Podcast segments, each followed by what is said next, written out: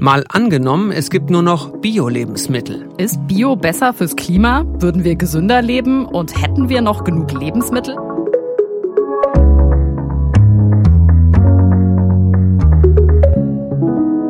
Mein Name ist Justus Kliss. Und ich bin Birte Sönnigsen. Und wir beide arbeiten im Team des ARD Hauptstadtstudios in Berlin. Jede Woche spielen wir ja hier im Podcast ein Zukunftsszenario durch. Diesmal geht's auf den Acker. Auf den Bio-Acker. Wenn es in Deutschland nur noch ökologische Landwirtschaft geben würde, dann könnte die Tagesschau in Zukunft so klingen. Im Landkreis Fechter hat heute der letzte Bauernhof in Deutschland auf Bioproduktion umgestellt. Bei einem Festakt war auch Bundeslandwirtschaftsminister Habeck dabei. Er bezeichnete den Umstieg auf 100 Prozent Ökolandwirtschaft als großen Schritt. Der Bauernverband befürchtet, dass in Zukunft zu wenig Lebensmittel in Deutschland produziert werden. Er fordert, dass bestimmte Gentechniken auch bei Bioprodukten zum Einsatz kommen dürfen. Bislang ist das verboten. Stellen wir uns doch mal vor, dass es nur noch Bio-Lebensmittel gibt. Da ist natürlich erstmal die Frage, was heißt denn Bio eigentlich? Allein bei uns in Deutschland gibt's da ja ganz verschiedene Siegel. Ja, dieses grüne Sechseck, das deutsche Bio-Siegel. Ich glaube, das kennen die meisten. Ne? Ja, genau. Das, und dann gibt's aber auch noch Bioland oder Demeter und das europäische Bio-Siegel. Ja, das ist so ein hellgrünes Rechteck, übersieht man, glaube ich, gerne mal. Genau, diese weiße Sterne auf grünem Grund, die ein Blatt darstellen. Genau. Und lass uns das doch für unser Szenario als Mindestanforderung nehmen, dieses europäische Siegel. Es gibt also Siegel mit höheren Anforderungen, aber wir fassen alle zusammen, von gerade mal Bio bis Super Bio. So macht das die Forschung in der Regel nämlich auch. Und wir haben mit einem gesprochen, der sich vor Jahren durch die Anforderungen, die so ein Biosiegel mit sich bringt, gewühlt hat. Jan-Dirk Bühning. Er ist Landwirt aus Bramsche, das liegt in Niedersachsen. Und äh, der hält Schweine, baut Kartoffeln an und hat auch einen kleinen Hofladen. Und er sagt, Landwirtschaft, das ist eine Berufung für ihn. Und Biolandwirtschaft ist? Eine Bereicherung meines Lebens. Dabei hat er vor ein paar Jahren mit Bio noch nichts am Hut und hat konventionelle Landwirtschaft betrieben. Und das ist natürlich dann nicht so, dass man einfach sagt, äh, ich lege einen Schalter um und ab morgen bin ich Biobauer. Nee, das bedeutet erstmal ganz viel Arbeit, viel Papierkram, Überprüfung. Du musst auch erstmal ein bisschen Geld investieren, zum Beispiel um den Stall umzubauen, damit du dir dann am Ende eben eine Urkunde, ein Zertifikat abholen kannst, dass du ökologisch produzierst. Und eigentlich musste er auch nochmal auf die Schulbank. Man musste im Prinzip alles neu lernen, weil vieles, was ich früher gelernt habe in der Berufsschule, da konnte ich reichlich wenig mit anfangen. Es hat rein gar nichts mit dem zu tun, was ich jetzt mache. Man muss sehr, sehr viel aufmerksamer sein, sehr viel genauer hingucken. Ja, er musste zum Beispiel lernen, dass chemisch-synthetische Pestizide in der Biolandwirtschaft verboten sind und äh, dass man da natürlich nur mit natürlichen Stoffen wie zum Beispiel Kupfer oder Schwefel arbeiten kann. Und all das musste er eben neu lernen. Der Umstieg auf die Biolandwirtschaft hat also sein Leben auf dem Hof ganz schön verändert und auch seinen Tagesablauf. Und der hat sich ganz eindeutig verändert, ja. Ich gehe nicht mehr unter Tage, um die Tiere zu versorgen, wie ich das früher gerne genannt habe, sondern bin halt mehr in der Natur. Warum unter Tage? Unter Tage war für mich der geschlossene Stall. Kleine Fenster, künstliches Licht. Das war für mich unter Tage. Und jetzt über Tage. Und jetzt habe ich die Wände rausgehauen und ja, bin wahlweise drinnen oder draußen. Geht's Ihren Schweinen dadurch besser jetzt? Eindeutig würde ich das behaupten, ja die liegen jetzt halt in der Sonne. Ne? Also die können sich ihren Platz aussuchen. Generell ist es natürlich so, die haben deutlich mehr Platz, als es vorher hatten. Fast eins zu drei. Und die Gruppengrößen sind andere, sind viel draußen, sind sehr viel aktiver, wachsen dementsprechend natürlich auch ein bisschen langsamer, aber alles in allem würde ich behaupten, geht es den Tieren sehr viel besser. Und was macht es mit Ihnen, wenn Sie vorher sagen, ich bin unter Tage arbeiten gegangen und jetzt sehen Sie, dass es Ihren Schweinen besser geht? Was bedeutet das für Sie? Richtige Entscheidung, würde ich sagen. Also für mich, menschlich gesehen, war es eindeutig die richtige Entscheidung. Ich freue mich jedes Mal dann wieder, wenn ich das sehe. Jetzt zum Beispiel habe ich heute sauber gemacht und äh, neues Wühlmaterial reingebracht. Ja, das ist das Highlight der Woche, würde ich sagen, für die Tiere, die dann da stundenlang mit beschäftigt sind und nachher alle Viere von sich strecken und völlig erschöpft dann einschlafen. Ne? Jetzt ist das natürlich auch für Sie ein anderer Aufwand. Das ist mehr Arbeit. Und das werde ich wahrscheinlich auch merken im Supermarkt oder an der Fleischtheke, weil ich mehr Geld für das Fleisch ausgeben muss. Richtig. Etwa um 60 Prozent ist der Tierbestand geringer als vorher. Der Betreuungsaufwand etwa 20 Prozent höher als vorher. Also muss folgerichtig dann das Produkt eindeutig teurer sein, was es Gott sei Dank im Moment auch ist. Es unterliegt halt nicht diesen, diesen Marktschwankungen, wie das äh, beim konventionellen ist, sondern ich habe da Gott sei Dank relativ feste Abnahmekonditionen und halt auch unter anderem feste regionale Abnehmer also noch ist Bauer Bühning ja einer von wenigen Bio-Schweinebauern, der besetzt damit eine kleine Nische, hat für sich ganz gute Konditionen rausgehandelt mit dem örtlichen Fleisch. Allerdings hat er auch ein paar Anlaufschwierigkeiten gehabt. Na klar, das bleibt natürlich nicht aus. Wenn du was Neues machst, dann ist auch da die Gefahr, dass du Fehler begehst. Aber er ist ja zufrieden mit dem, was er da finanziell ausgehandelt hat. Aber ein reicher Bio-Schweinebauer ist er dadurch nicht, sagt er. Ja, er sagt für den Blick aufs Konto am Ende des Monats, dafür macht das nicht. Würde er es trotzdem wieder tun? Eindeutig ja. Warum? Ähm, Weil es mir damit deutlich besser geht. Also rein gefühlstechnisch. Ne? Wenn ich jetzt behaupte, ich gehe auf die Fläche und äh, gucke nach den Pflanzen und nach allem, was da so vor sich geht, dann habe ich eigentlich als, als Ökolandwirt nur sehr schwer, sage ich mal, die Möglichkeit, da irgendwas zu tun, was äh, der Umwelt schadet ja, das ist im Prinzip so mein Antrieb irgendwo. Wir sind sehr viel vielseitiger geworden, sehr viel umweltbewusster. Was kann ich als Einzelner tun? Was tut die Pflanze, die Nutzpflanze Gutes für den Boden, fürs Klima, für die Umwelt, für die Tierwelt? Das sind im Prinzip so Gedankengänge, die habe ich vorher gar nicht in dem Umfang gehabt. Also wenn er sich jetzt so auf seinem Hof umguckt, beziehungsweise auf seinen Feldern, dann sieht das ja tatsächlich anders aus als vorher. Da gibt es eine viel größere Vielfalt, wie übrigens äh, bei vielen Biolandwirten. Ja, statt immer das Gleiche auf den Feldern wie Mais und Weizen, wird er einfach häufiger durchgewechselt. In einem Jahr stehen da zum Beispiel Dinkel und Senf und im nächsten Jahr dann Buchweizen und Leindotter. Oder Emma, das ist so ein Urgetreide, das wird schon seit 10.000 Jahren angebaut und jetzt wird es wiederentdeckt immer mehr. Ja, und ich habe es tatsächlich erst vor kurzem im Biosupermarkt entdeckt, nämlich bei den Nudeln. Emma Spirelli bin ich drüber gestolpert. Es gibt, glaube ich, sogar Schnaps aus Emma, aber den habe ich noch nicht probiert. Entscheidend ist ja, dass diese verschiedenen Sorten auf dem Acker tatsächlich auch nicht nur eine Vorschrift sind, sondern eine Funktion haben, denn die sind gut für die Böden, weil ähm, der Acker dann eben nicht so ausgelaugt wird. Wenn du immer nur Mais hast, dann sind die Nährstoffe irgendwann raus, aber wenn du oft durchweg wechselst, dann ist das besser für den Boden. Es gibt sogar Pflanzen, die Nährstoffe in den Boden bringen. Ja, und die unterschiedlichen Pflanzen entziehen dem Boden dann auch unterschiedliche Nährstoffe. Klarer Vorteil also für Bio. Es ist besser für die Umwelt schont die Böden und ist auch gut für die Artenvielfalt. Ja, und auch für die Tiere. Und obwohl Bauer Bühning Schweinebauer ist, also damit Geld verdient, Fleisch zu verkaufen, sagt er, wir sollten viel weniger Fleisch essen, dafür aber eben bessere Qualität, damit es den Tieren wenigstens besser geht als in der konventionellen Landwirtschaft, auch wenn sie am Ende auf dem Teller landen. Ja, das lässt sich schon sagen. Biotiere, die leben zwar auch nicht in einer Bullabü-Welt, so wie wir uns das gerne mal vorstellen, aber da gibt es höhere Tierwohlstandards. Wie viel besser es am Ende den Tieren wirklich geht, das ist noch nicht ganz klar. Da gibt's noch nicht genug Studien. Eine große Frage auch, ist Bio besser fürs Klima? Bei der Frage, da habe ich eine Sache gelernt, die ich jetzt nicht mehr vergesse. Tierhaltung ist schlecht fürs Klima, wusste ich auch vorher schon. Rinder auch ganz schlecht. Das liegt äh, ja unter anderem an der Verdauung der Tiere. Es liegt was in der Luft, Methangas, ne? ganz, ganz schlecht fürs ja, Klima. Ja, und riecht auch nicht so gut. Aber ich habe tatsächlich gelernt, Biorinder, die rülpsen und pupsen ein bisschen klimaverträglicher. Hör doch auf. Ja, es ist so, es gibt Studien, die zeigen, dass die weniger Methan pupsen oder rülpsen, weil sie einfach ein anderes Futter bekommen. Aber ob das reicht, das Klima zu retten?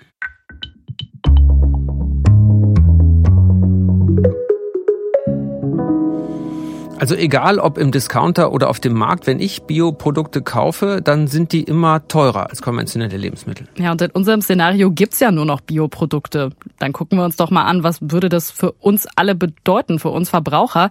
Wird's dann da Menschen geben, die sich am Ende Lebensmittel gar nicht mehr leisten können? Darüber habe ich mit Christian Schader gesprochen vom Fibel-Institut in der Schweiz. Das ist eins der führenden Forschungsinstitute, was die Umstellung auf ökologische Landwirtschaft angeht. Das ist nicht ganz so einfach äh, zu beantworten, aber ich versuche es. Wenn man nichts ändert im System, außer dass man sagt, man ernährt sich jetzt statt konventionell Bio, dann würden die Preise steigen, so irgendwas zwischen, ich vermute, zwischen 20 und 30 Prozent. Könnte auch ein bisschen mehr oder ein bisschen weniger sein. Und dann gäbe es sicher Familien oder Haushalte, die dann in ökonomische Schwierigkeiten geraten. Deswegen ist es Aufgabe der Politik, diese sozialen Probleme sozusagen abzufedern, damit nicht äh, die Leidtragenden eben Haushalte sind, die wenig Geld haben. Würde ein teureres Lebensmittel, weil es biologisch hergestellt worden ist, gleichzeitig dazu führen, dass wir Lebensmittel mehr wertschätzen, weil wir einfach mehr dafür bezahlen müssen? Laut der ökonomischen Theorie wäre das sehr, sehr plausibel. Also alles das, was etwas mehr wert ist, das heißt, wo man Kosten hatte, da versucht man natürlich Verluste zu vermeiden. Es gibt wenig empirische Daten dazu, ob Konsumenten und Konsumentinnen also weniger Bioprodukte tatsächlich dann im Haushalt auch wegschmeißen oder verderben lassen. Allerdings äh, muss man auch dazu sagen, dass man aufpassen muss, dass man nicht die Verantwortung auf einzelne Individuen abwälzt, sondern dass man hier ganz klar einerseits den Lebensmitteleinzelhandel ins Visier nimmt. Die können sehr, sehr viel steuern über das, was sie anbieten. Aber viel wichtiger ist noch eigentlich die Politik. Hier müssen wir einfach schauen, die Politik soll die Rahmenbedingungen für eine nachhaltige Wirtschaft legen. Und im Moment werden Firmen, die sich ökologisch verhalten, eher benachteiligt, als äh, dass sie Vorteile genießen würden. Wertschätzung und Lebensmittelverschwendung, die sind in der Debatte natürlich auch total wichtig. Da könnten wir jetzt auch noch lange drüber reden, müssen wir aber gar nicht machen, denn dazu gibt's schon eine mal angenommen Folge.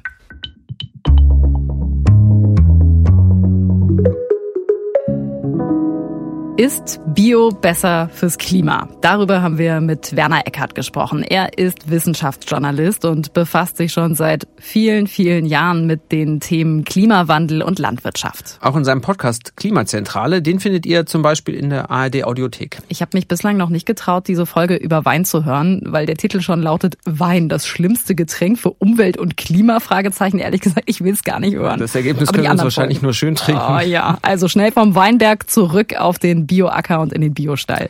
Wir haben Werner Eckert erstmal gefragt, ob unser Szenario überhaupt funktionieren würde. Könnte man mit Biolandwirtschaft alle auf der Welt ernähren? Die Frage wird ja seit echt langer Zeit diskutiert.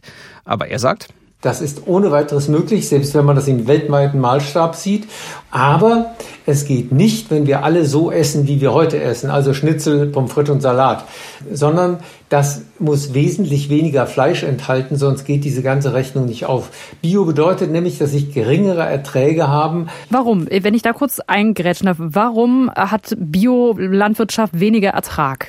Also in aller Regel ist es so, dass der Input, den ich da reinbringe, an Dünger zum Beispiel weniger ist. Ich kitzle dann aus dem Acker, aus dem einzelnen Samenkorn, aber auch nicht so viel raus, wie ich das unter Einsatz aller Mittel in der konventionellen Landwirtschaft machen kann. Also gut für das, die Umwelt, schlecht für den Ertrag. Das bedeutet gut für die Umwelt, konkret für den Boden, ganz wichtig, damit der nicht kaputt geht und dann haben wir langfristig nämlich alles verloren.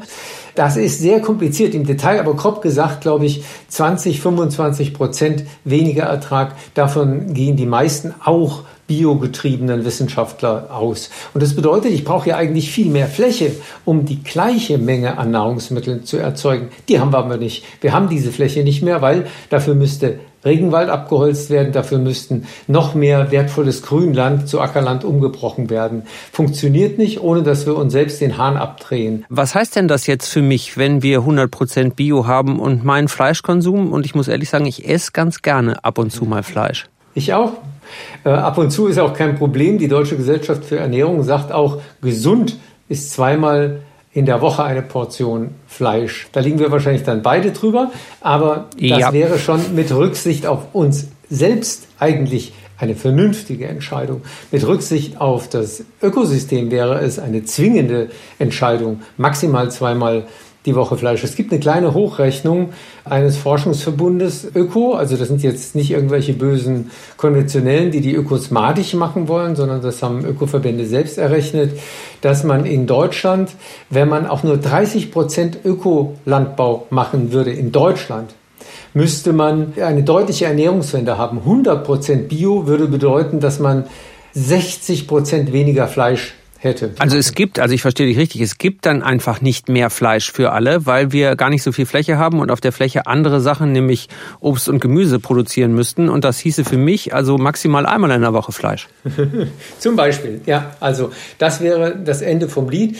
Bio bedeutet, dass wir weniger verschwenden und Fleisch ist Verschwendung. Warum? Weil ich in ein Tier vorne viel mehr Kalorien reinstopfen muss, als ich im Fleisch nachher wieder raushole. Das heißt, das Tier ist bei allem Wohlwollen eine Energievernichtungsmaschine. Wenn ich also die Bohnen, nicht Sojabohnen, aber essbare Bohnen anbaue und esse diese Bohnen, das ist essbares Protein, das hilft Menschen zu leben, dann kann ich da drei oder zehnmal so viel Menschen ernähren, wie wenn ich ähm, ein Steak brate und das in die Pfanne klopfe.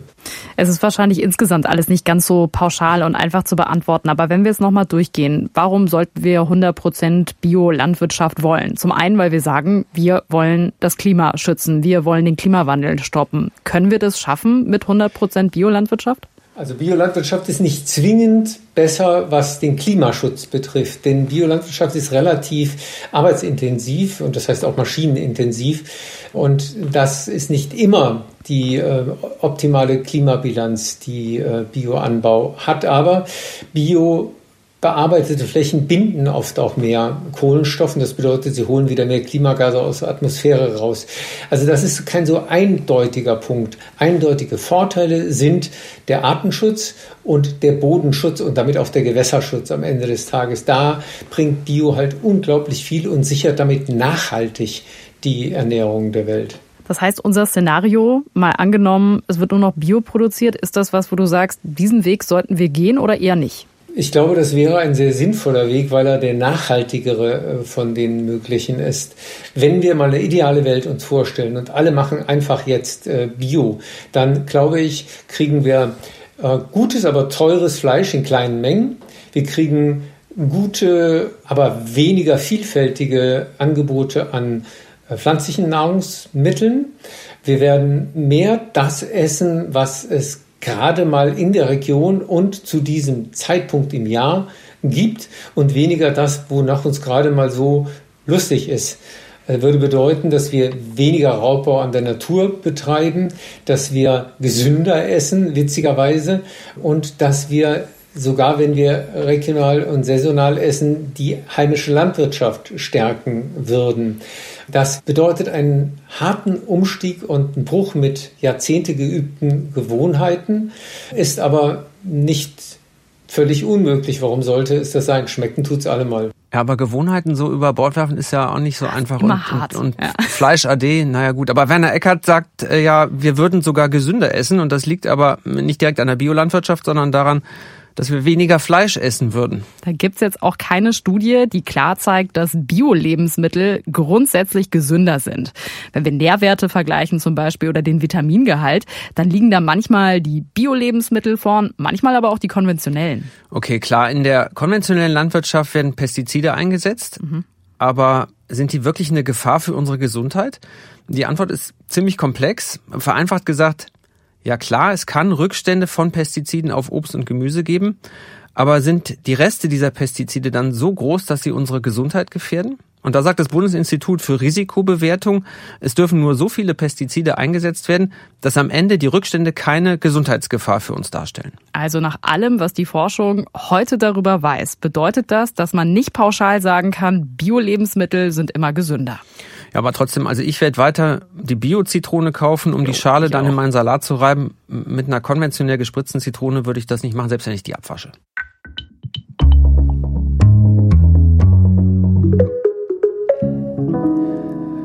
Auch in unserem Szenario müssen sich die Landwirte ja mit ihren Bioprodukten auf den Klimawandel einstellen. Bislang zeigt sich da, Biolandwirtschaft, die ist ein bisschen weniger anfällig, was die Folgen des Klimawandels angeht. Bei Dürren zum Beispiel, da haben sie weniger Ernteausfälle. Es gibt aber auch Ausnahmen. Ein feuchtes Frühjahr ist ganz schlecht für die Biolandwirtschaft, da die Gefahr ziemlich groß ist, dass sich Pilze bilden. Ja, und da gibt's bei Bio kaum ein Gegenmittel, denn die dürfen ja bestimmte Pestizide nicht einsetzen. Ja, mit Blick auf den Klimawandel stellt sich die Frage, muss auch die Bioszene umdenken? Und ich nehme jetzt mal das böse Wort in den Mund. Gentechnik. Ja, und das ist in der Biolandwirtschaft komplett verboten bislang. Wobei man sagen muss, Gentechnik ist ja auch nicht gleich Gentechnik, da gibt's ganz viele unterschiedliche Methoden. Ja, und über eine wird in der Bioszene diskutiert, die Genschere. Die unterscheidet sich von der klassischen Gentechnik. Wie genau das alles funktioniert, das hat uns Werner Eckert, der Wissenschaftsjournalist, erklärt. Mit der klassischen Gentechnik, die die Ökos ja nicht wollen, hat man zum Beispiel ein Frostschutzgen aus einer arktischen Scholle, das ist eine, ein Fisch, hat man ein Gen rausgenommen und hat das in Pflanzen reingesetzt. In, mit der also da, Idee, wo sie gar nicht hingehören. Also ich nehme ein Gen aus einem Fisch und importiere das sozusagen in eine Pflanze. Würde jetzt in der Natur nicht passieren. Das kann nicht passieren und deswegen hat sich die Biolandwirtschaft dagegen gewandt und hat gesagt, das machen wir nicht. Aber wenn ich jetzt hingehe und in einem Weizen ein Gen, von dem ich weiß, dass es die Pflanze genügsamer macht, also zum Beispiel weniger durstig, ja, wenn ich das nehme und verdopple das, und setze es in die Pflanze ein, die gleiche Pflanze. Dann habe ich etwas getan, was auch die Natur in diesem Gensatz hätte tun können durch eine zufällige Mutation. Es ist aber eben kein Zufall, sondern ich habe mit meiner Schere äh, das gezielt äh, geschnitten und reingeflanscht. Aber und damit wäre die Pflanze weniger durstig und käme mit weniger Wasser aus, weil unser Klima trockener wird beispielsweise. Das wäre eine Anpassung an den Klimawandel mit einer solchen Genschere. Und da gibt es eine Debatte drum, ob man das nicht machen sollte. Aber das heißt, alle müssen sich eigentlich umstellen. Also in unserem Szenario lerne ich, dass meine Gewohnheiten ich über Bord werfen muss, dass Landwirte anders denken müssen, Konsumenten anders. Also eigentlich müssen alle sich dem Thema anders nähern und ähm, unvoreingenommener auch sein, gerade was auch so Gentechnik-Sachen angeht. Ich glaube ja, dass alle umdenken müssen, ähm, weil auch mit einem sogenannten Business as usual, also man, wir machen einfach mal weiter wie bisher, ähm, kommt man zu keinem wirklich guten Schluss, selbst wenn man äh, alle Methoden konventioneller Landwirtschaft einsetzt, wird das ähm, nicht wirklich die Menschheit so ohne weiteres ernähren, wenn die immer mehr Fleisch essen wollen. Denn der Fleischkonsum wächst ja momentan weltweit. Und das läuft in eine Richtung, die auch mit konventionellem Landbau einfach kein gutes Ende finden kann. Also wir brauchen sowieso einen Wandel aller Beteiligten, wir bei den Ernährungsgewohnheiten und die Landwirtschaft im Anbau.